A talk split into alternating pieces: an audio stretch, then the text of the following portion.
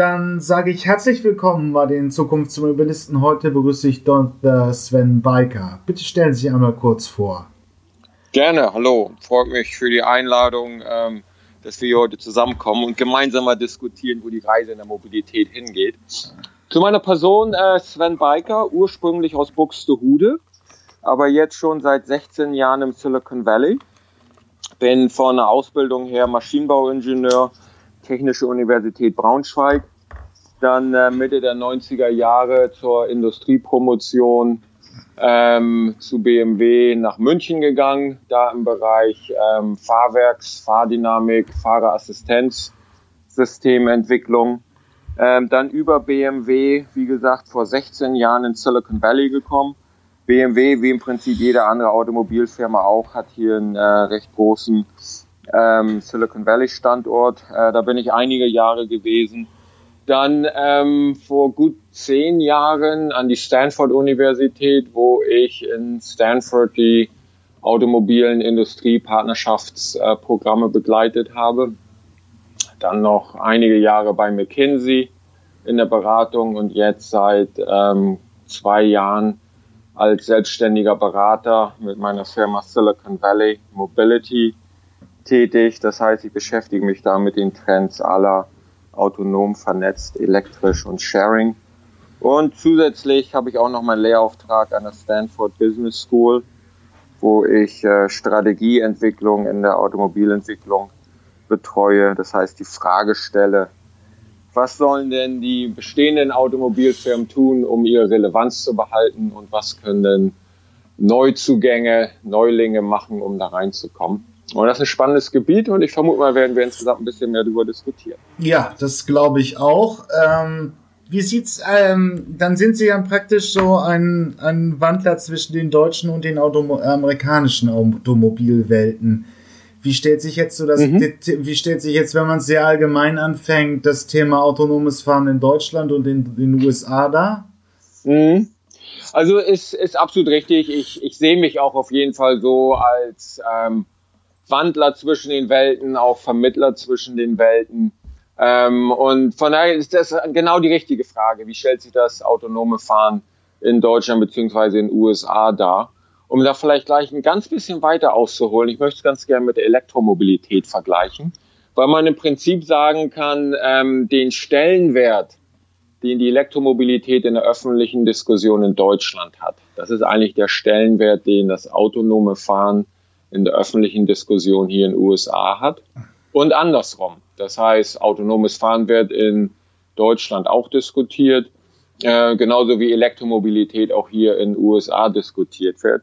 Aber der ganz große Hype, äh, denke ich mal, ist hier in den USA noch noch die ähm, das autonome Fahren und in Deutschland sicherlich die Elektromobilität ganz vorne. Ähm, aber ansonsten ähm, vom, vom Stellenwert und vom Hype mal abgesehen, ähm, die, die Amerikaner haben da ähm, ganz verallgemeinert jetzt mal natürlich schon irgendwie eher eine Kultur, wo es darum geht, äh, viele Aufgaben ähm, sollen einem abgenommen werden und was man automatisiert machen kann ähm, das, das ist ja noch immer gut. Was man schon sieht, dass ein Automatikgetriebe hier in den USA schon immer einen sehr viel größeren Marktanteil hat als in, in Deutschland. Was man auch daran sieht, ähm, sowas wie, sagen wir mal, ein Alexa jetzt von Amazon oder, oder irgendwie so ein, so ein Digital Assistant, der einem dann irgendwie ähm, alles ähm, erledigt. Äh, das hat hier in vielen größeren Stellenwert. Und so eben auch das autonome Fahren. Und natürlich ähm, die Venture Capital Gemeinschaft ist hier sicherlich in den USA sehr viel breiter ausgeprägt, speziell im Silicon Valley natürlich extrem ausgeprägt. Und ähm, da haben natürlich dann die Startups auch entsprechend den Nutzen davon. Das heißt, da an Kapital zu kommen äh, für entsprechende Projekte im Bereich autonomes Fahren, ähm, denke ich, ist einfacher als in Deutschland. Und das sieht man dann eben auch entsprechend bei der Startup-Landschaft und auch bei den Technologiekonzernen, die sich damit beschäftigen. Ich habe da nur mal so die Zahl aufgeschnappt, dass es in den USA 65 Milliarden Venture-Kapital gibt, in Deutschland viereinhalb. Mhm. Äh, und da muss man eben einfach sehen, es ist eben einfach nur eine viermal so große Gesellschaft wie, die Deu äh, wie Deutschland. Mhm. Mhm. Also das ist halt einfach die Relation. Sie haben den besseren Zugang zum Kapitalmarkt, aber haben sie auch die Technologie? Weil man darf. Ähm, man, also ja, ich, ich, ich denke schon. Ich denke schon, was aber nicht heißt, dass es nur hier gibt. Ähm, und ich, ich hoffe, dass wir auch noch über China sprechen werden. Ähm, also die Technologie schon insofern, wenn Sie sich eben angucken, ähm, die, die künstliche Intelligenz, da wird hier äh, sehr viel gemacht, wenn Sie sich angucken, Laserscanner ähm, äh, oder Lasertechnologie gibt es in Deutschland auch, äh, hervorragende Technologien und hervorragende Firmen. Ähm, aber ähm, ganz vorne dran zu sein, häufig auch vielleicht noch eher im Forschung oder im frühen Stadium einer Kommerzialisierung, äh, da finden Sie sehr, sehr viel hier in den USA. Radartechnologie, Kamerabildverarbeitung, auch da finden Sie hier eine ganze Menge. Ähm, wenn man jetzt sagen würde, okay, wie sieht's mit Automobil und allgemeiner Technologie und Integration aus? Ähm, da, da schlägt mein Herz schon noch bei der deutschen Automobilindustrie, das kann ich so sagen, aber ähm, was Detroit da zu bieten hat an, an sagen wir mal, ähm, automobiler ähm, Grundtechnologie und auch Integrations-Know-how und so ähm, ist ähm, sicherlich auch äh, sehr, sehr gut und, und, und dafür auch sehr tauglich, wenn man eben autonome Fahrzeuge bauen will. Von daher würde ich schon sagen, also die Frage, ähm, ist die Technologie denn auch da? Ähm, sehe ich im internationalen Vergleich die USA nicht durchaus sehr weit vorne. Ähm, naja, also man muss, ich, ich will es mal sachlich brechen. Die Amerikaner haben es mhm. ja nie so geschafft, auf den europäischen Markt Fuß zu fassen. Cadillac ist in Deutschland nicht ein Luxusauto, sondern ein Exot äh, mhm. und ähnlich. Also so eine Weltgeltung haben sie nicht erreicht, bis auf äh, ja da, wo sie europäisch wurden. Also Ford hat ja auch mhm. eine Europa-Brand und der Modeo ist natürlich ein europäisches Auto. Ähm, aber es geht ja jetzt mehr, sagen wir es mal so, gehen wir mal nach, fangen wir es vielleicht mal, greifen wir es irgendwo mal auf mit den Kilometern. Walmo gilt nun als der Branchenführer mit seinen 16 Milliarden Kilome äh, Testkilometern am Simulator und ich glaube 8 oder 10 am, in, in Realität. Millionen, ja. Ja, Millionen. Mhm. Ähm, und 62 Hersteller in den USA haben, haben äh, in Kalifornien haben die Testerlaubnis, Roboterfahrzeuge in der Straße einzusetzen. Ähm, wie gestaltet sich das aus? Gibt es jetzt schon wirklich diese Gro äh, die ersten Tests, die für die Öffentlichkeit zugänglich sind? Mhm. Also erst nochmal zu, zu Ihrer Anmerkung, stimmt. Ich meine, Cadillac hat auf dem deutschen Markt nicht ähm, das Gewicht, was ein, was ein Mercedes äh, beispielsweise hat. Äh, und ich glaube auch nicht, dass sich das in absehbarer Zeit ändern wird. Aber nichtsdestotrotz, ähm, ich halt nach wie vor hier in den USA auch die Fahne hoch und sage, das Automobil ist eine deutsche Erfindung. Ähm, von der Produktion, von der Herstellung her ist es aber eben auch eine amerikanische Angelegenheit. Und ähm, auch da will ich durchaus mal sagen, ähm, wir haben in Deutschland immer gerne auf die Amerikaner gezeigt. Äh, guck mal, die fahren alle diese großen Geländewagen und sonst was alles. Äh, ich denke, das ist auch ein Trend, der aus den USA dann ähm, äh, durchaus exportiert wird, selbst wenn jetzt nicht alle mit, mit einem Ford F-150 in, in, Deutschland rumfahren. Ähm, das, also das, das nur, schon, nur, also von daher ist die Automobilindustrie auf jeden Fall eine globale Veranstaltung und die Amerikaner haben ihren Stellenwert. Ähm, und äh, du geht's aber darum, okay, wie weit ist das mit diesem autonomen Fahren, was Sie sagen? Waymo ist sicherlich ganz, ganz vorne mit da dran. Ähm, aber ähm, ich sehe eben auch nicht, dass es jetzt in absehbarer Zeit hier Produkt gibt, was wirklich auf der breiten äh, oder was der breiten Öffentlichkeit zur Verfügung steht. Also ich wohne hier beispielsweise, ähm, glaube irgendwie so fünf Kilometer weit von, von Waymo Headquarters weg. Ähm, bei mir vor der Tür fährt nie ein Waymo-Auto vorbei. Ähm, bei Waymo vor der Tür ähm, könnte ich hinstellen und in einer Stunde fahren da. Äh, ich bin mir sicher, mehr als 60 äh, Fahrzeuge vorbei, wahrscheinlich so zwei pro Minute, also gute 100 Fahrzeuge, die da immer und immer wieder die gleichen Strecken auf und ab fahren. wenn Sie nach Chandler in Arizona, also bei Phoenix auf der Ecke, wenn Sie dahin gehen, da, da werden Sie das genauso sehen. Äh, an ein paar anderen Standorten in den USA auch. In San Francisco sehen Sie laufen jetzt diese Cruise-Fahrzeuge, also Cruise, dieses Startup, was äh, GM ähm, dann übernommen hat.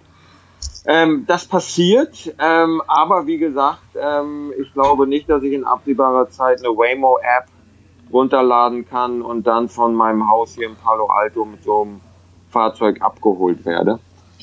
Ähm, das ist so und ähm, da gibt viele, die vielleicht enttäuscht sind, einige vielleicht auch, die immer noch glauben, dass wir dann bis 2020 da den ganz durch, großen Durchbruch haben.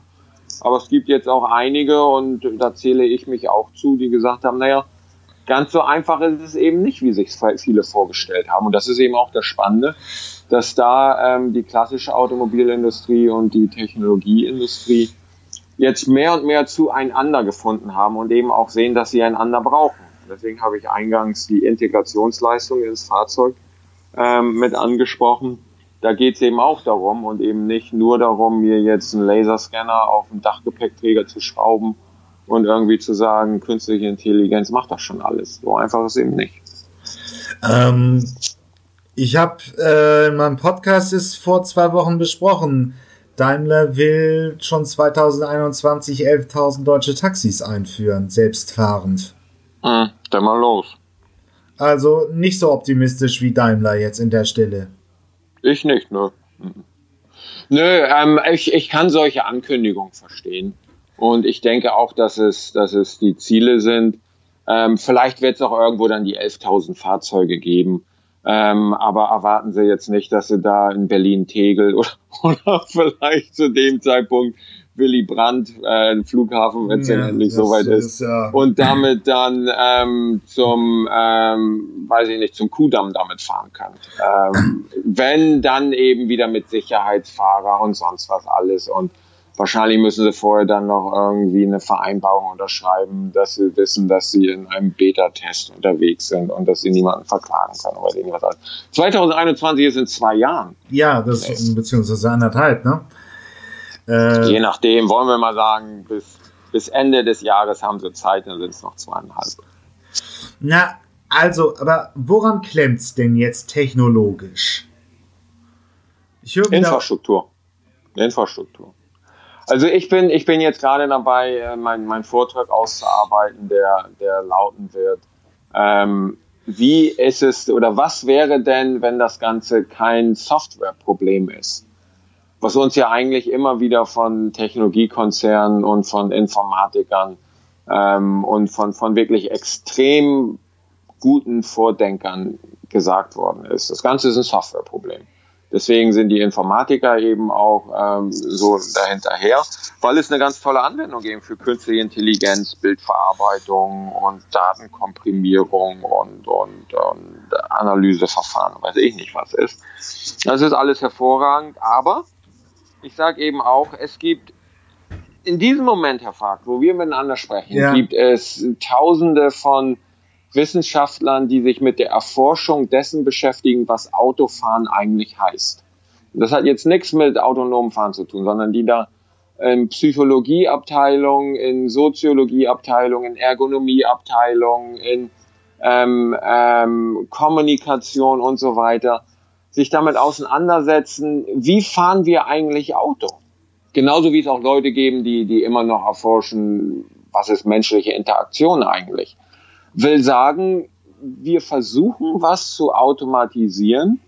Und Automatisierung ist ja eigentlich der richtige Ausdruck. Autonom ist ja nicht der richtige Ausdruck.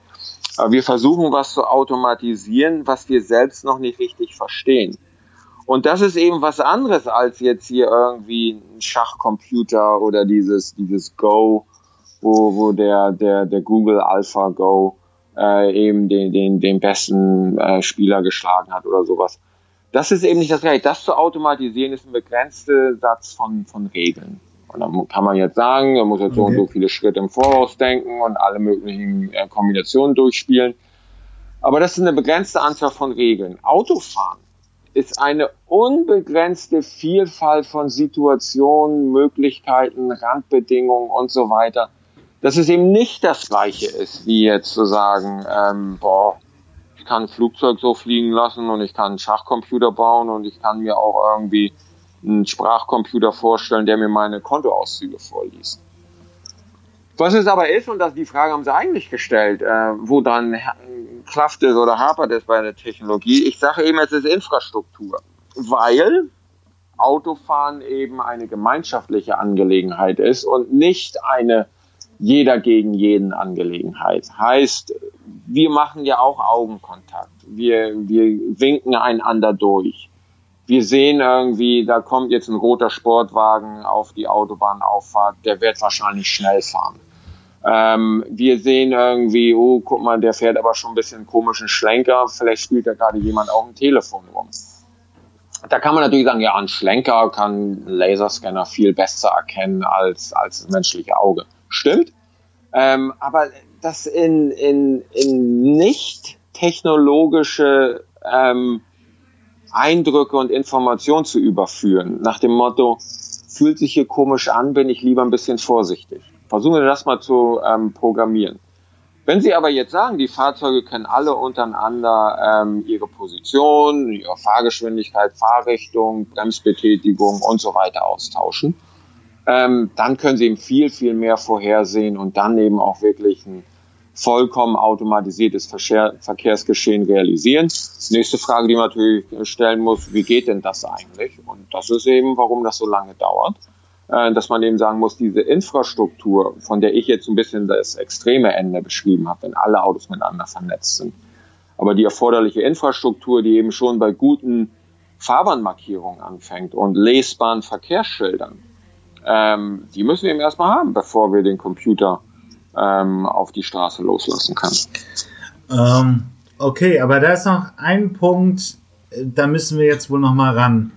Sie verstehen das unter einer Automatisierung, also dass im mhm. Prinzip ähm, das Autofahren automatisiert wird.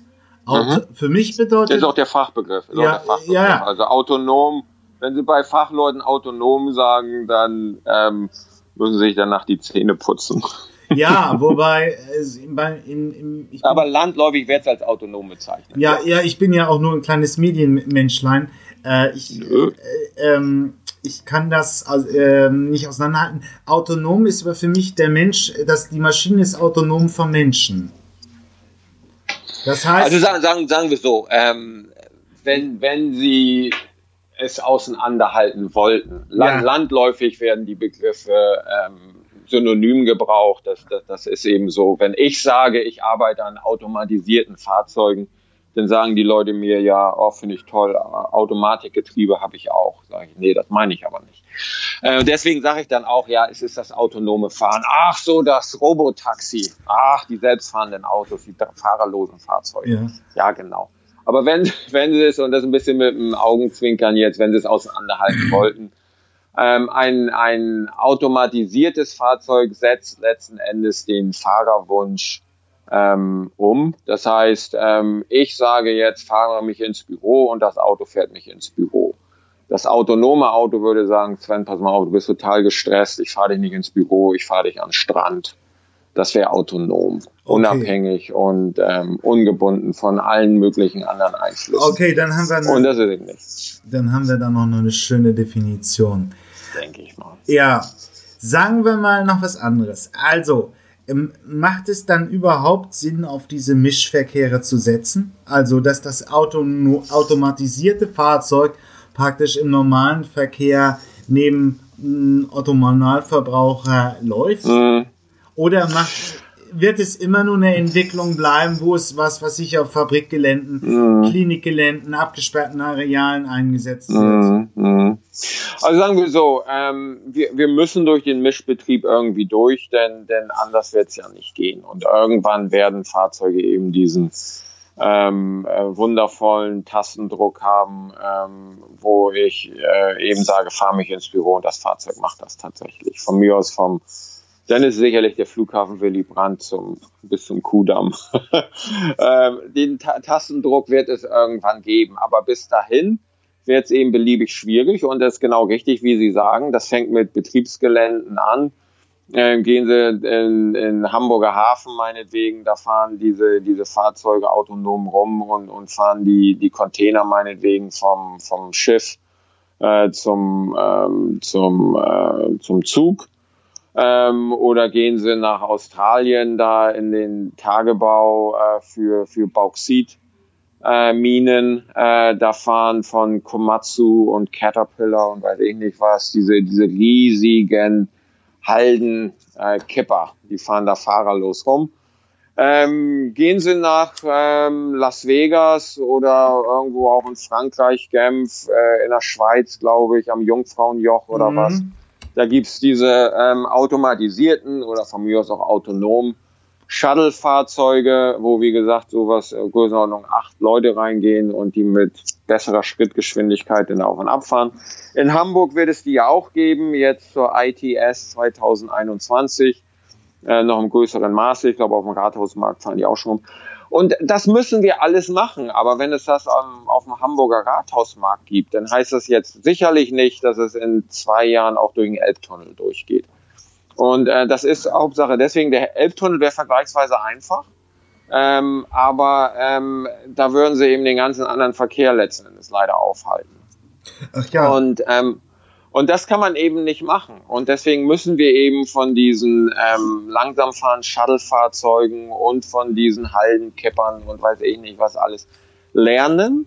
Und lernen heißt wirklich als, als, als Industrie, als ähm, Entwickler davon lernen, als Gesetzgeber davon lernen und auch als Gesellschaft davon lernen. Was, was, was wollen wir denn äh, und was trauen wir uns zu? Um eins ganz klar zu sagen, wenn wir heute Straßenverkehr neu erfinden würden. Und wir würden sagen, ich habe eine ganz tolle Idee über Nacht gehabt, wir setzen uns alle in Blechkisten rein und die fahren uns von A nach B. Dann wären die für mich ohne jeden Zweifel mit dem heutigen Wissen und Technologiestand, wären diese Fahrzeuge elektrisch, vollkommen vernetzt, nur noch geshared und sicherlich auch alle selbstfahrend ohne Fahrer. Weil die Technologie da ist. Aber das bestehende System ähm, ermöglicht es eben nicht, äh, in den Anfangs ähm, äh, Phasen dieser Technologie und dieses Lerneffektes, was ich gesagt habe, jetzt zu sagen, wir fahren, muss ja gar nicht mit 200 sein. Wir fahren mit 120 über die Autobahn und da kann ich jetzt beliebig irgendwelche selbstfahrenden Fahrzeuge dazu fahren. Oder wir fahren irgendwie teilweise ja sehr abgelenkt und, und nicht immer so ganz gesetzeskonform durch die Stadt. Ähm, aber irgendwie funktioniert das schon und da kann ich jetzt irgendwelche Roboter-Taxi dazu fügen. Das verträgt sich nicht. Ähm, okay, das verträgt sich nicht. Übrigens, die kommen ja aus Buxtehude, aus Buxtehude genau. und ich aus, aus äh, kurz vor Lübeck. In, ja. in Hamburg fahren, ähm, fahren ja jetzt seit, auch erst diese Woche, ich glaube, fünf äh, umgebaute elektrische Golf, Gölfe. Mhm. Ähm, autonom, aber auch nur auf einer mhm. Teilstrecke von neun Kilometern. Mhm was mich jetzt so ein bisschen an Ihren Aussagen, äh, wo mich das hinbringt, ist im Prinzip, dann hat jetzt auf den, sagen wir mal, den Zeitraum von den nächsten bis fünf bis zehn Jahren autonomes, äh, automatisiertes Fahren ähm, nur seine, eigentlich nur eine Berechtigung beim ÖPNV. Das ist ein guter Punkt, den, den Sie anbringen. Ähm, in, in meinen, also ja, die Antwort ist ja. Und zwar ähm, ist in meinen Augen wirklich das automatisierte Fahren erstmal ähm, eigentlich so das, das Bindeglied zwischen öffentlichem Verkehr und Individualmobilität. Insofern, als dass sie eben über so ein automatisiertes Fahrzeug weil eben irgendwann dann kein Fahrer mehr drin ist und deswegen sie eben ähm, die, die, die Fahrzeiten oder den Fahrplan und auch die Routen sehr viel flexibler gestalten können.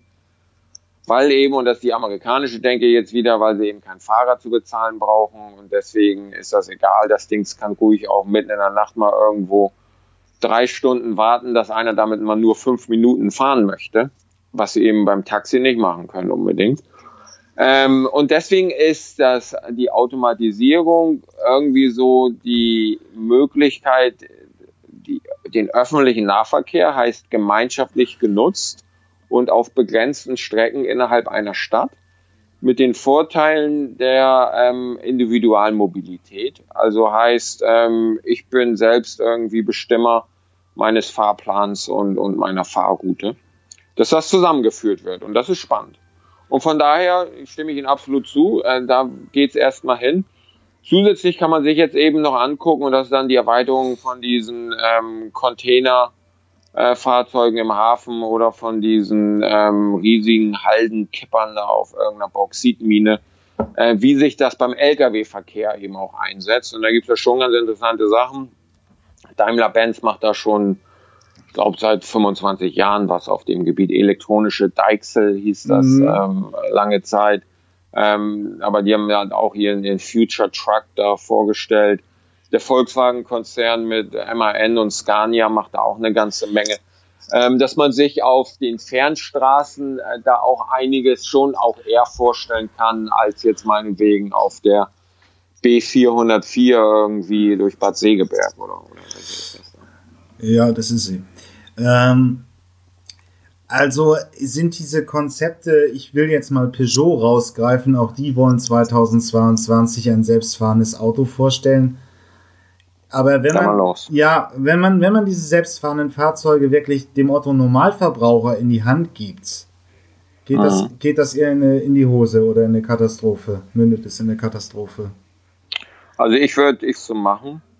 Ähm, und ähm, es, es, es kann zur Katastrophe führen, was man eben zum Teil ja auch schon gesehen hat ähm, bei ähm, den Tesla-Fahrzeugen, die ähm, eben falsch verstanden worden sind von den, von den Nutzern, weil ähm, da eben diese verschiedenen Ebenen, äh, die wir dann nennen zum automatisierten Fahren von, von 0, 1, 2, 3, 4, 5, und wir sind da, ich will jetzt nicht zu sehr ins Detail gehen, die, die Zuhörer kennen sich da vielleicht einigermaßen aus. Wir sind derzeit eben auf der Ebene zwei, was heißt, der, der Mensch muss zu jedem Zeitpunkt noch äh, den Computer überwachen, ob er denn auch richtig fährt.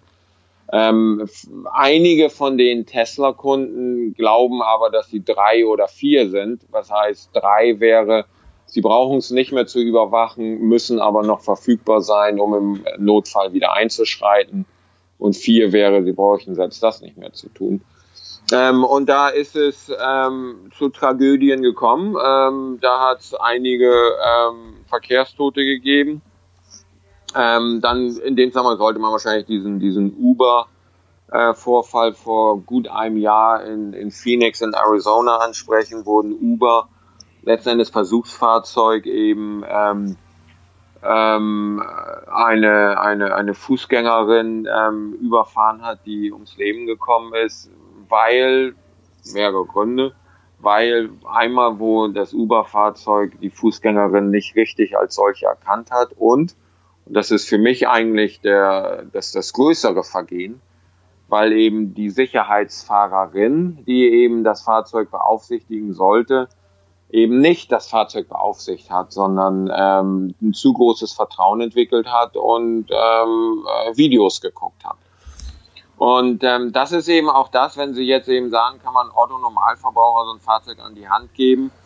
Ähm, Soweit eben erstmal nicht, weil eben ähm, die Systeme auf der einen Seite zu gut funktionieren, als dass wir eben den Systemen zu sehr vertrauen, mehr als wir sollten aber auf der anderen Seite die Systeme eben nicht gut genug sind, als dass sie eben perfekt oder nahe perfekt werden.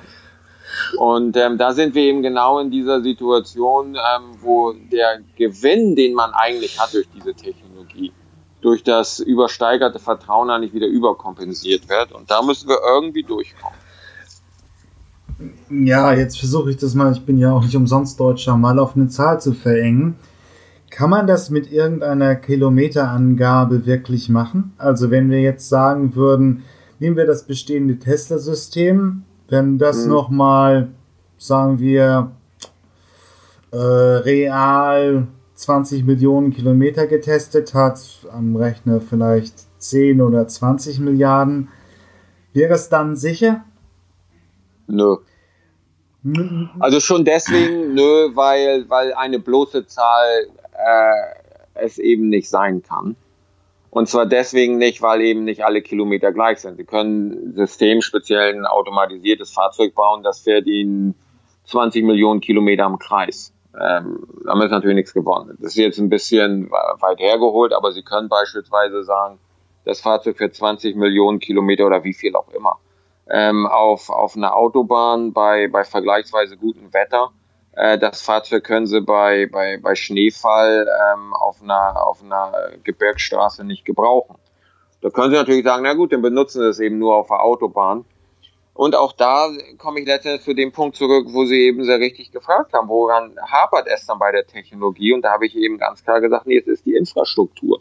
Und die Infrastruktur wird nicht dadurch besser, dass wir mehr fahren. Wir müssen viel fahren, weil wir lernen müssen und, und auch da muss man sagen, die Systeme müssen ja lernen. Es ist ja künstliche Intelligenz, die eben aus den Fehlern lernt. Das ist ja faszinierend. Ich bin ja auch Ingenieur und ich kann mich da echt für begeistern dass die Systeme von alleine immer schlauer werden. Aber es ist eben nicht die Technologie alleine. Sie brauchen diese Infrastruktur und von daher, um Gottes Willen, ja, ähm, liebe Entwickler, fahrt mehr Kilometer und lernt und lernt vor allen Dingen, was ihr nicht könnt. Ähm, aber lasst uns damit auch wirklich die, die, die Dringlichkeit unterstreichen, dass man eben sagen kann, guck mal, die Technologie ist extrem gut und sie hat extrem großes Potenzial, Menschenleben zu retten und uns auch äh, Komfort zu geben und weiß ich nicht was alles. Aber um das zu machen, brauchen wir eben ähm, eine Infrastruktur, denn nochmal, Straßenverkehr ist eine gemeinschaftliche Angelegenheit und nicht irgendwie jeder gegen jeden, wo die te bessere Technologie irgendwie gewinnt. Ähm, brauchen wir also 5G, also voll vernetzte Fahrzeuge? Ja. Brauchen wir. Ja. Ja. Müs die brauchen wir ja, aber sagen wir so, ähm, äh, die, die Diskussion wird in Deutschland ja gerade ähm, ähm, extrem geführt, wie auch in anderen Ländern. In den USA wird 5G sehr ähnlich diskutiert. War vor ein paar Wochen in Südkorea, auch, auch da ist, ist das ein ganz großes Thema. Und die, wir brauchen die, aber sagen wir so, ein, ein richtig gutes 4G oder vielleicht auch 3G-Netz hilft auch schon mal extrem weiter. Was wir aber brauchen, ist ein, ist ein Standard und das ist so gesehen die Krux bei der Infrastruktur, äh, wo, wo mir dann auch viele Experten auch richtigerweise sagen, naja Sven, mit deiner Infrastruktur ist ja alles schön und gut, aber wie funktioniert die denn, wenn nur 10% der Fahrzeuge irgendwie diese Infrastruktur benutzen? Oder aber wenn eben das Mobilfunknetz irgendwie äh, auf dem platten Land doch nicht so toll ist oder irgendwie in der Stadt überlastet ist oder sonst was. Sag ich, ja, das müssen wir irgendwie klären. Vorher wird das nichts. Und von daher 5G ist natürlich insofern besser, als dass ähm, es weniger ähm, ähm, Zeitverzug hat ähm, und, und, und höhere Datenraten zulässt. Ähm, aber ähm, 5G auf jeden Fall die, die, die kürzeren Latenzzeiten äh, hilft ungemein, wenn Sie ein sicherheitskritisches System haben. Ähm, die höheren äh, Datenraten bedingt, wenn Sie jetzt wirklich von diesen Kameras sämtliche Daten, die die erzeugen und die, die Größeren, die da so gehandelt werden, sind dann, weiß ich, wie viele Gigabyte pro Stunde oder sonst was. Ähm, das, das kann man hoch und runter laden, aber wenn es jetzt wirklich nur darum geht, eine Fahrzeugposition und eine Fahrgeschwindigkeit auszutauschen, äh, das können Sie in eine SMS reinpacken. Und selbst wenn Sie diese SMS zehnmal pro Sekunde verschicken, äh, da brauchen Sie kein 5G dafür. Sie müssen ein Netzwerk haben, was, was äh, richtig verlässlich ist. Und Sie müssen einen Standard haben, und das ist eben bei, bei Mobilfunk die Sache wenn ähm, Sie mit jemand anders im Mobilfunknetz kommunizieren wollen, dann müssen Sie eigentlich die Telefonnummer wissen. Sonst können Sie nämlich überhaupt gar nichts kommunizieren. Und da geht es darum, ob es die sogenannte Broadcast-Möglichkeit gibt im Mobilfunknetz. Das heißt, eine Sendefunktion im Prinzip senden an alle. Also Broadcast so wie, so wie ein Radio oder so wie ein Funkgerät. Jeder, der auf dem Kanal ist, der kann das auch empfangen. Das ist aber ja nicht unbedingt beim Mobilfunknetz der Fall. Beziehungsweise, das ist im 5G, ist das im ähm, Standard vorgesehen, das ist reingeschrieben, nicht zuletzt auch von der Automobilindustrie, die gesagt haben, bei 5G müssen wir jetzt aber echt diese Broadcast-Funktion endlich mal haben. Und die ist wo reingeschrieben. Wie mir gesagt worden ist, bei 4G hat die auch schon drin gestanden, aber da sagen eben die Netzbetreiber, Ja, warte mal. Da gebe ich jetzt irgendwie vielleicht für eine sicherheitskritische Automobilfunktion ein Stück von meiner Bandbreite ab und vielleicht nutzt sie gar keiner, kann dafür die gleiche Bandbreite, weil ich die ja vorhalten muss, weil es ja ein sicherheitskritisches System ist, kann die gleiche Bandbreite jetzt aber nicht für irgendein Netflix-Streaming oder sonst was mehr verkaufen. Das ist aber kein gutes Geschäft. Ich habe gerade hier, weiß ich, wie viele Milliarden für irgendeine 5G-Auktion ausgegeben und jetzt muss ich auch noch die ganzen Mobilfunkmasten umrüsten und meine Backend-Server, weiß ich nicht was alles. Und jetzt kommt ihr mir mit irgendeiner Anforderung, dass ich irgendeine Broadcast-Funktion machen muss? Nee. Da muss ich zusehen, dass ich das hier über, über Netflix und, und YouTube und weiß ich nicht was alles wieder amortisiere. Also Sie sehen, ähm, Technik, ja, schön und gut, aber letzten Endes müssen Sie auch ein Geschäftsmodell daraus entwickeln können. Also sind wir mal wieder in so einem Investitionsdeadlock. Also im Prinzip müsste erstmal 5G kommen, dann mhm. würde es wieder sehr, würde es sehr wenige selbstfahrende Fahrzeuge am Anfang geben. Und dann würde es sich langsam aber sicher für die Beteiligten rechnen. Mhm. Ja, also im Prinzip ja. Ich würde jetzt aber nicht ganz sagen, wir sind mal wieder in so einem Deadlock. Ähm, in, insofern, als dass ähm, das Faszinierende an dem Ganzen eben ist. Und, und das ist das, was mich wirklich jeden Tag aufs Neue begeistert, an diesen Themen zu arbeiten.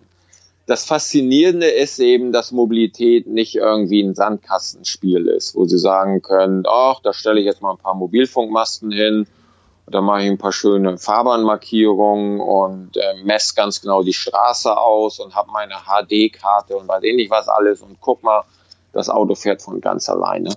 Das kann man machen, das ist wichtig und da, da lernen wir von. Aber Mobilität oder das gesamte Verkehrswesen ist eben diese Sache, wo ich mich heute jetzt bei Ihnen in Lübeck ins Auto reinsetzen kann und ich, ich kann nach Hamburg fahren, kann aber auch weiter bis nach Paris fahren. Da hält mich im Prinzip nichts von ab, weil die Infrastruktur eben da ist, weil eben die Straßen da sind, weil die Karten da sind, weil eine, eine entweder Ladeinfrastruktur oder Tankinfrastruktur oder weiß ich nicht was alles da ist. Ähm, und das muss man jetzt eben sehen, wie man sowas in eine Roboterwelt überträgt. Das ist eben nicht das Gleiche. Und da kann ich auch durchaus die, die, die Netzbetreiber verstehen, die eben sagen, ja, technisch sind wir dabei, aber zeig mir, dass sich das rechnet. Und da muss man dann eben wirklich sagen, wenn da äh, von, von ähm, wirklich extrem guten Pilotprojekten, die, die ich manchmal so ein bisschen ähm, spöttisch als Sandkistenprojekte bezeichne. Aber wenn da dann eben doch immer dann häufig gesagt wird, oh, das ist 2021 und das skalieren wir alles hoch und 2030 ist das alles komplett über den Markt implementiert. Und dann eben sagen muss, ja, da lass vielleicht noch mal ein bisschen die Zahlen genauer angucken. Gut, also bleiben wir skeptisch. Aber ich muss. Nö, realistisch, realistisch. würde ich sagen. Wir bleiben realistisch und nichtsdestotrotz, also lassen Sie mich das ganz klar sagen. Sich jetzt einfach schlafen zu legen und zu sagen, das passiert ja alles nicht, wäre das Falscheste, was man machen kann. Äh, man muss jetzt eben wirklich sehen, ähm, was passiert in, in welchen Abschnitten, also zeitlichen Abschnitten, aber auch räumlichen Abschnitten und Regionen. Und man muss da am Ball bleiben. Und um das nochmal ganz deutlich zu sagen, das sind jetzt keine Sachen, wo ich jetzt sage, ich implementiere sowas mal 2021 und 2025 mache ich da einen riesen Gewinn damit. Denn ähm, äh, Waymo arbeitet seit zehn Jahren am autonomen Fahren, hat noch kein Produkt im Markt. Uber ist ähm, ein Unternehmen, was Verluste schreibt ohne, ohne Gleichens. Tesla ähnlich und auch diese ganze Vernetzung, da hört man immer ganz tolle Projekte zur Car Data Monetization und weiß ich nicht was alles. Will sagen, diese ganzen Themen, autonom, elektrisch, vernetzt und Sharing. Das sind alles Investitionen in die Zukunft, die irgendwann ähm, eine perfekte Verkehrsinfrastruktur ähm, darstellen werden. Äh, die Schritte dahin sind ungeheuer spannend, aber es sind ganz langfristige Investitionen, weil eben das bestehende System äh, sich so gefunden hat, so wie es ist. Und das kann man nicht über Nacht einfach ähm, neu machen. Okay. Dann machen wir hier mal einen kurzen Break. Aber ich muss noch mal nach der Elektromobilität fragen. Gerade ja. bin ich, das ist in Deutschland jetzt ein massives Thema. Mhm. Ähm, weil zum Beispiel äh, Volkswagen seine Bänder in Zwickau anwirft und dann soll es ja nun hier auch besagt losgehen. Wie nehmen die, mhm. wie nehmen die Amerikaner das wahr? Oder wie sieht's aus da? Wir haben Tesla praktisch als Marke, als Brand da, aber. Mhm. Ähm, also sagen wir so, da ist es jetzt extrem schwer, die USA zu verallgemeinern. Ähm, das das wäre ein bisschen so, als wenn sie sagen würden, überall in USA, äh, überall in Deutschland wird mit, mit äh, Trachten, Janker und Lederhosen rumgelaufen. Äh, da sage ich eben auch mal, na, da gibt's aber schon auch noch Norddeutschland. Und ähm, in, in ähm, Kalifornien beispielsweise ist die Elektromobilität verhältnismäßig gut etabliert, aber auch nicht so, wie man eigentlich denkt. Ich glaube, der Neuwagenmarktanteil von Plug-in-Fahrzeugen ist in Kalifornien irgendwas zwischen 5 und 10 Prozent. Ich glaube, es ist eher bei 5 Prozent, aber 10 Prozent müsst ihr jetzt noch. Das ist übrigens weltweit der Durchschnitt, die Plugins haben weltweit. Nee, Durchschnitt, Durchschnitt sind 2 Prozent, ne? Ja. 2018 sind 2 Prozent. Und da ist Kalifornien jetzt vielleicht zwei bis dreimal so groß. Äh, Norwegen können wir jetzt lange drüber diskutieren. Ja, ähm, Deutschland ist, glaube ich, bei 1,7 oder 1,8 ja. Prozent letztes Jahr rausgekommen und USA war ziemlich genau auf 2 Prozent. So, äh, und das heißt eben, die, die Fahrzeuge werden in bestimmten Regionen in, in USA zu einem, einem ähm, ähm, beachtlichen Anteil gekauft, aber auch nicht von allen. Und ähm, von mir aus können wir jetzt gerne politisch werden und, und sagen, wer hat denn da was ähm, ähm, falsch gemacht, äh, beziehungsweise wer hat vielleicht auch was richtig gemacht. Ähm, ähm, auf auf äh, Gesamt-USA-Ebene brauchen wir sicherlich in absehbarer Zeit jetzt nicht zu erwarten, dass da die Elektromobilität stark angeschoben wird.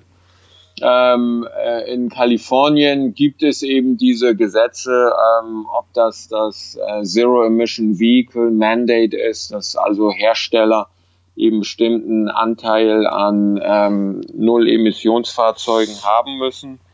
Ähm, aber auch da haben sie dann eben nachher wieder diesen Handel und das war gerade letztes Wochenende auch in der deutschen Presse. Mhm. Welche Hersteller denn da von, von Tesla auch in Europa eben bestimmte ähm, ähm, äh, Zahlen abkaufen im Sinne von, äh, dass man eben seinen, seinen Flottendurchschnitt oder sowas dann nachher rechnerisch hinkriegt, weil man eben von anderen, in dem Fall Elektrofahrzeugherstellern, ähm, sogenannte Credits kauft. So, ähm, und die, die Kunden in den USA, ähm, die kaufen Elektrofahrzeuge schon ähm, eben zum Teil aus verschiedenen Gründen. Manche eben, und das, das, das, lob ich ganz ähm, äh, ausgesprochen, manche eben schon, weil sie eben wirklich sagen, kannst du wenden, wie du willst, Klimawandel haben wir selbst zu verantworten und zum großen Teil, weil wir eben viel mit dem Automobil unterwegs sind. Und da ist ähm, das Elektrofahrzeug ein ähm, gewisser Beitrag, das ähm, zu verbessern. Andere auch, die vielleicht sagen, naja, die Emissionen in den Städten, das ist ja auch alles nicht so toll, da bin ich mit dem Plug-in-Fahrzeug auch besser. Aber sicherlich auch einige, die eben sagen, sie wollen hier den Zugang zu den sogenannten ähm, High Occupancy Vehicle Lanes oder HOV Lanes oder Carpool Lanes haben. Das heißt, das sind die Spuren dann auf den Fernstraßen, wo sie nur fahren können, wenn sie mindestens zwei Leute im Auto haben. Oder aber wenn sie ein Elektroauto haben. Und dadurch stehen sie weniger im Stau und deswegen kaufen sich die Leute eben, die ähm, viel geschäftlich mit dem Auto unterwegs sind und bei denen der Stundenlohn im Allgemeinen ähm, über 500 Dollar liegt, die kaufen sich dann eben schon gerne mal so ein Elektroauto. Und nebenbei gesagt sicherlich auch einige, die sagen, Mensch, ein Tesla ist einfach ein verdammt äh, gutes Auto. Also das sind verschiedenste Gründe. Ähm, was ich mir aber schon vorstellen kann, und das abschließend noch eben zu sagen, ähm, auch wenn auf, auf nationaler Ebene in den USA ich jetzt nicht unbedingt in absehbarer Zeit erwarte, dass da ähm, Schützenhilfe für die Elektromobilität kommt. Dann aber schon auf bundesstaatlicher Ebene, Kalifornien habe ich angesprochen, äh, Massachusetts, äh, Washington, ähm, New York und so weiter sind da sicherlich auch zu nennen.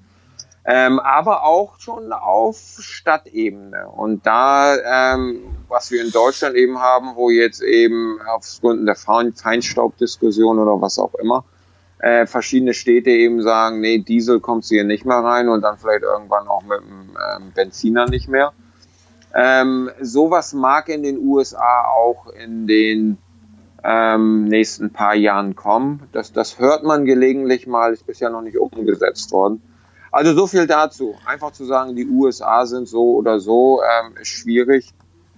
Ähm, aber es wird vielschichtig auch diskutiert mit Elektromobilität. Aber das hört sich jetzt noch nicht so an, dass der Massenmarkt wirklich äh, ja eskaliert. Nö.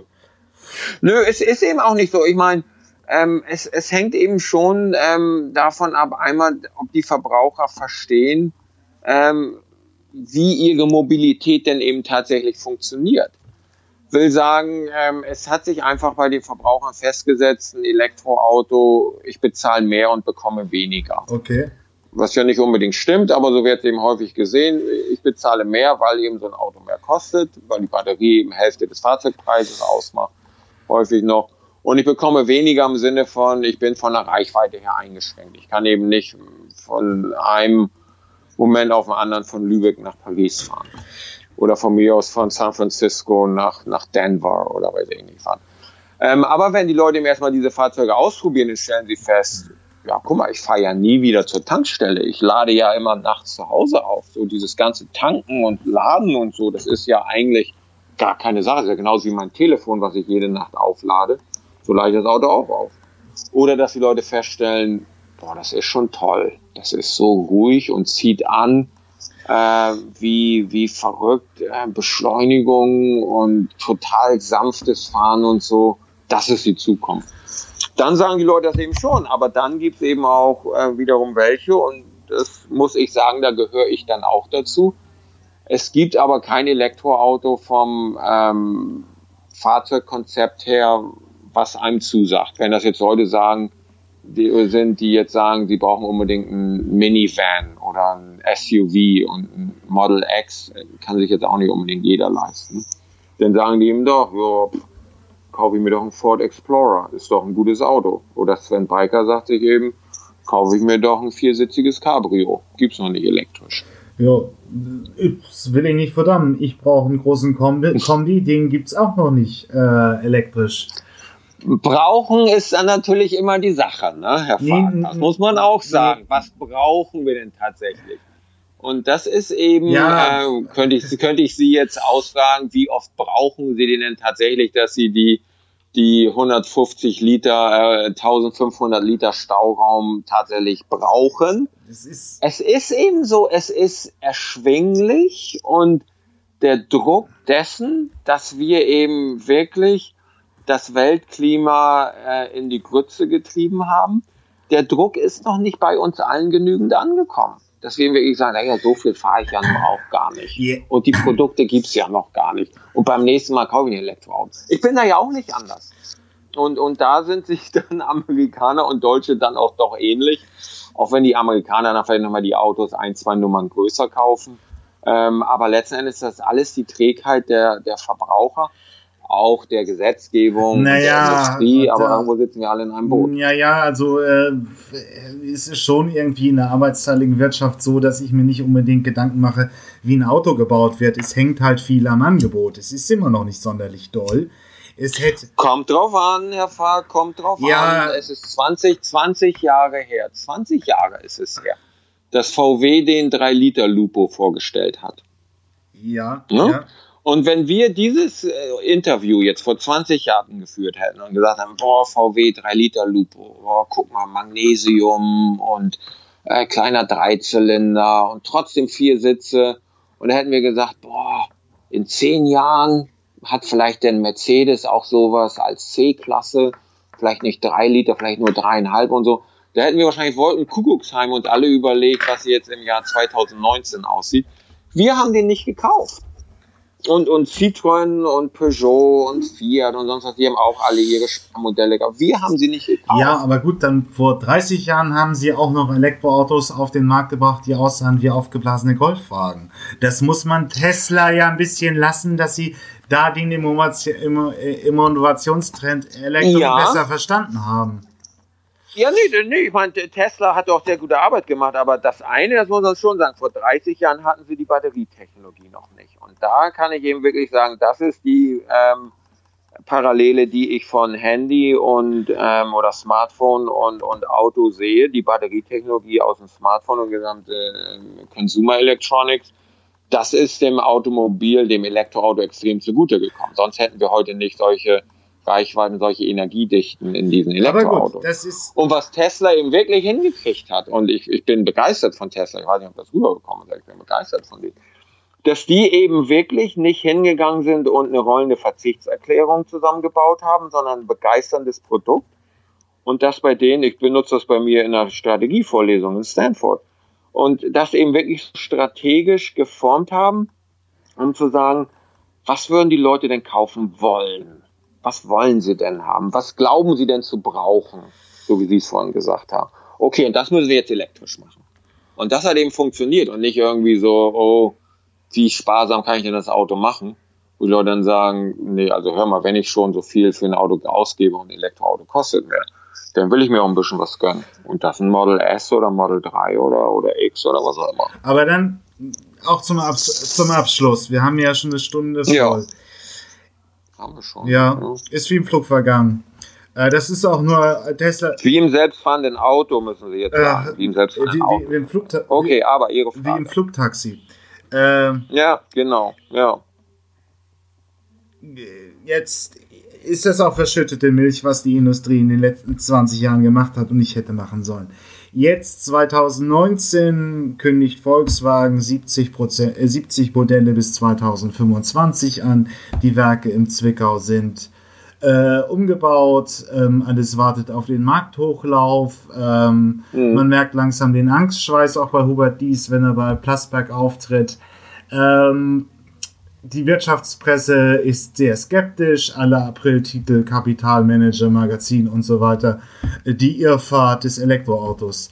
Aus amerikanischer Sicht wird die Strategie funktionieren. Also jetzt muss ja der Absatz kommen, sonst steht, äh, hat äh, Volkswagen viel investiert und keiner will Elektroautos.